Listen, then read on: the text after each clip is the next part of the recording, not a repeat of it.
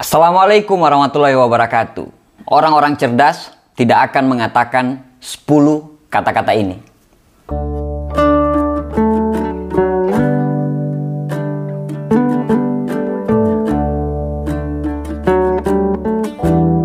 Orang-orang cerdas itu tahu kalau bahasa itu penting.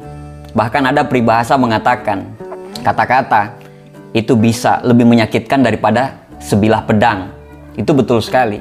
Orang-orang cerdas itu selalu berpikir dulu baru berbicara, bukan berbicara dulu baru berpikir. Karena memang kata-kata ini itu lahir dari pemikiran. Pemikiran dulu itu akhirnya melahirkan kata-kata. Kata-kata melahirkan tindakan, Tindakan melahirkan kebiasaan, kebiasaan melahirkan karakter, dan karakterlah yang akan menentukan nasib kita bisa ke mana, bisa baik atau bisa buruk. Nah, bahasa ini bisa menentukan arah perspektif cara berpikir kita sebenarnya. Pada saat kita mampu mengendalikan kata-kata kita, pada saat yang tepat, pada timing yang tepat, insya Allah kita akan disukai orang. Waktu saya baca materi ini, saya berpikir ternyata saya bukan orang cerdas juga ternyata ada beberapa kata-kata yang saya sering ucapkan ke orang lain. Nah, melalui video ini saya ingin belajar sekali bagaimana jadi seorang pemimpin, bagaimana jadi seorang yang cerdas, bagaimana orang yang disukai dan dikagumi tanpa harus ditakuti. Jadi, materi kali ini bukan cuma untuk Anda, tapi materi kali ini juga untuk saya biar kita sama-sama belajar. Yang pertama, kata-kata yang orang-orang cerdas ini tidak pernah pakai adalah ini bukan salah saya. Nah, memang pada saat kita terjadi masalah, apalagi dalam grup, apalagi dalam tim gitu ya, menyalahkan orang lain itu adalah hal yang paling gampang. Orang-orang cerdas itu tidak pernah memakai kata-kata itu. Karena dia tahu apa pun konsekuensinya, pada saat keputusan itu sudah dijalankan, keputusan itu menjadi tanggung jawab bersama. Jadi dia sangat pantang untuk menyalahkan orang lain. Orang-orang cerdas ini cenderung dia bertanggung jawab terhadap apa yang sudah dijalankan. Jadi kalau memang dalam suatu grup atau dalam suatu tim itu terjadi sebuah kesalahan, ya dia tidak akan pernah menyalahkan orang lain dengan berkata, "Ini bukan salah saya." Kalau sudah terjadi kesalahan, berarti itu kesalahan bersama. Walaupun pada saat mengambil keputusan itu dia sudah tahu ini akan terjadi kesalahan, tapi karena itu sudah menjadi keputusan bersama, ya kita harus konsekuen kalau itu kesalahan kita bersama. Kalau kita cenderung menyalahkan orang lain dengan berkata, ini bukan salah saya. Nanti suatu saat, suatu waktu apabila ada pekerjaan lain, orang-orang akan menghindari bekerja sama dengan kita. Atau orang-orang sebelum kita menyalahkan mereka, mereka akan menyalahkan kita duluan atas sebuah kondisi yang tidak beres. Kalau kita mau bertumbuh ke arah yang lebih baik, kita harus menghindari banget menggunakan kata-kata ini bukan salah saya. Nomor dua, ini kurang bagus, harusnya lebih sempurna. Nah, dalam sebuah pekerjaan, apalagi di awal-awal, tidak ada yang sempurna. Kalau kita sibuk mencari kesempurnaan, kita tidak akan mendapatkan kesempurnaan. Mengharapkan kesempurnaan sama saja mengarahkan diri kita untuk menuju kegagalan. Karena memang tidak ada yang sempurna. Orang-orang cerdas ini cenderung tidak mencari kesempurnaan, tapi dia akan selalu melakukan yang terbaik. Pada saat dia coba lagi, dia belajar dari kegagalan untuk menjadi yang terbaik dari yang kemarin bukan untuk mengharapkan kesempurnaan. Jadi jika Anda terus mencari kesempurnaan dalam pekerjaan, ya siap-siap aja Anda akan kehilangan yang terbaik. Kata yang ketiga yang dihindari oleh orang-orang cerdas adalah ini di luar pekerjaan saya. Pada saat dia mendapatkan tugas dari bosnya, dari manajernya, sesuai dengan deskripsi itu, otomatis akan ada penilaian-penilaian yang dilakukan oleh manajer kita, dilakukan oleh bos kita gitu. Apabila kita cuma menjalankan job deskripsi kita saja, berarti sama saja kita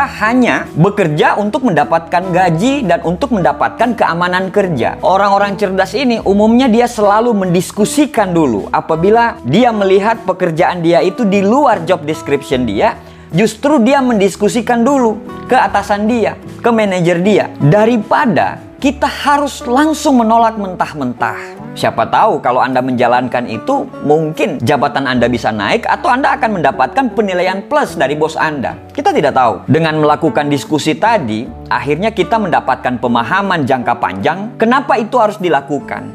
Kalau kita langsung menolak kan kita tidak tahu tujuannya. Jadi orang-orang cerdas ini sangat tahu sekali dia tidak akan menggunakan kata-kata ini di luar job description saya. Kalau itu tidak pantas, dia bisa menolak secara halus daripada langsung menolak mentah-mentah. Yang keempat, kata-kata yang dihindari oleh orang-orang cerdas ini adalah It's not fair. Ini tidak adil. Orang-orang cerdas sangat menghindari ini karena mereka tahu kalau mereka memakai kata-kata tidak adil ini itu sama saja kayak kekanak-kanakan gitu. Anak-anak kecil kalau dia mendapatkan perlakuan yang tidak adil, dia akan langsung berontak gitu. Ini tidak adil, ini tidak adil. Jadi kalau kita menggunakan kata-kata itu sama saja kita kayak kekanak-kanakan gitu. Kita kelihatan tidak dewasa dan begitu naif kalau kita selalu menggunakan kata-kata itu. Jadi kalau Anda merasa keputusan itu tidak adil dan memang benar-benar tidak adil, Anda bisa menggunakan kata-kata yang lain daripada hanya It's not fair, ini tidak adil. Mungkin dengan kata-kata yang seperti ini, Anda tanyakan sama bos Anda, Anda bilang, kenapa kok saya tidak mendapatkan itu?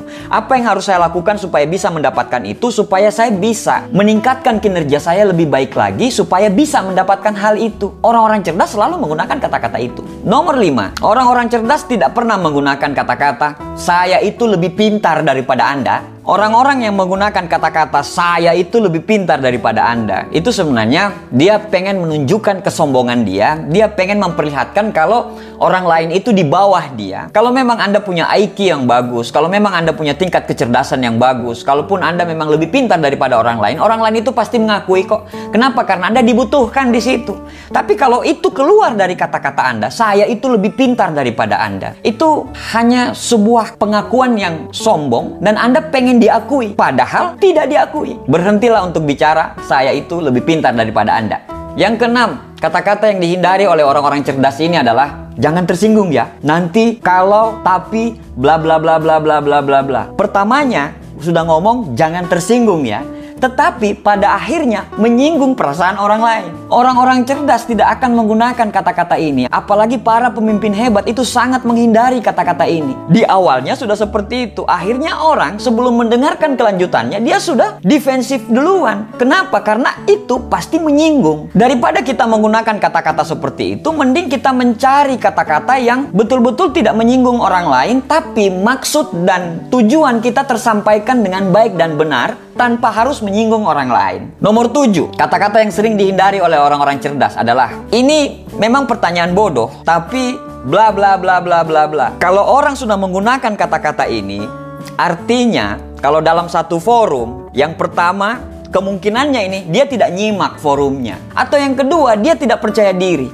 Nah, orang-orang pintar atau orang-orang cerdas cenderung menghindari untuk menggunakan kata-kata ini. Karena kalau kita menggunakan kata-kata ini, sama saja kita tidak percaya diri dan kita tidak yakin dengan pertanyaan kita itu.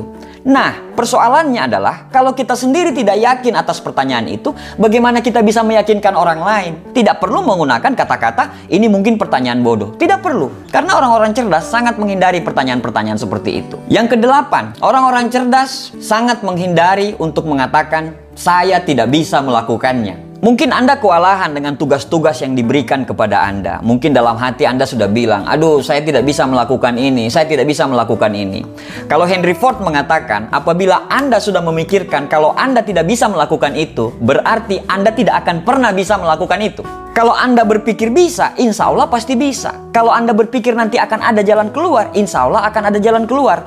Tapi kalau Anda sudah memblok pikiran Anda dan dengan kata-kata saya tidak bisa melakukan itu, maka sampai kapan pun dengan jalan seperti apa pun Anda sudah tidak bisa melakukan itu. Misalnya Anda lagi berkompetisi. Dari awal Anda sudah bilang, saya bakal kalah, maka Anda tidak bakal menang. Tapi kalau dari awal Anda bilang, saya akan melakukan yang terbaik, saya akan menjadi nomor satu. Dan Anda akan mengeluarkan tenaga dalam Anda untuk menjadi nomor satu. Walaupun pada akhirnya Anda tidak jadi nomor satu, tapi Anda sudah memenangkan pikiran Anda untuk menjadi orang nomor satu. Yang kesembilan, orang-orang cerdas ini menghindari kata-kata, serahkan sama saya. Ini hanya butuh waktu semenit saya bisa melakukan itu. Ada sebuah kejadian, handphone saya rusak, terus saya bawa ke tukang servis. Tukang servisnya bilang, ala ini masalah gampang nih, tunggu aja 5 menit, saya bisa selesaikan ini.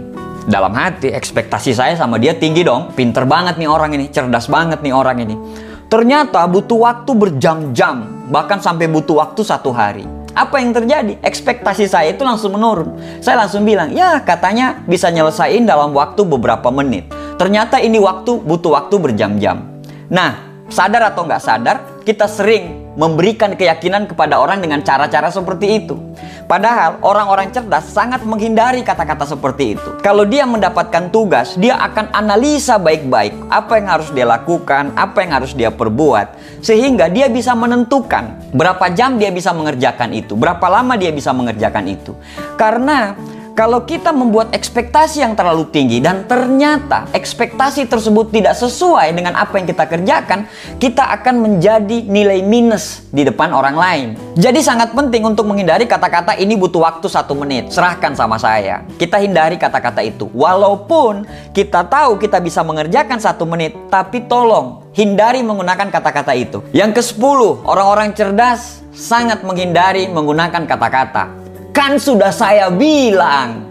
Ada beberapa orang apabila terjadi kesalahan, apabila terjadi misalnya dalam grup, dalam tim, terjadi suatu kegagalan. Untuk melindungi diri dia, dia akan selalu berkata, "Kan saya sudah bilang, harusnya ini, harusnya itu." Padahal di mana dia waktu keputusan itu diambil? Kan keputusan itu keputusan bersama. Kalau sudah keputusan bersama, menjadi tanggung jawab kita apabila itu terjadi kesuksesan, yaitu kesuksesan kita bersama. Apabila itu terjadi kegagalan, yaitu kegagalan kita bersama. Seperti saya bilang, menyalahkan orang lain itu lebih gampang. Karena ego kita terselamatkan. Tapi apa? Kita akan dipandang miring sama orang lain. Akhirnya apa? Pada saat ada tugas berikutnya, Anda tidak akan pernah diajak bekerja sama.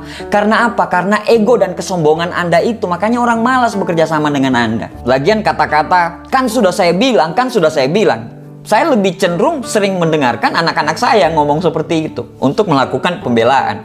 Jadi artinya apa? Kalau Anda sering menggunakan kata-kata itu, berarti anda masih kekanak-kanakan lah. Anda belum bermain dalam sebuah tim. Anda belum bekerja dengan tim yang bagus dan mungkin Anda bukan seorang pemain tim yang bagus. Karena memang kata-kata ini terdengar sangat sombong karena menjatuhkan orang lain. Demikian sharing santai dari saya. Terlebih dan kurangnya saya mohon maaf. Assalamualaikum warahmatullahi wabarakatuh. Sukses buat kita semuanya.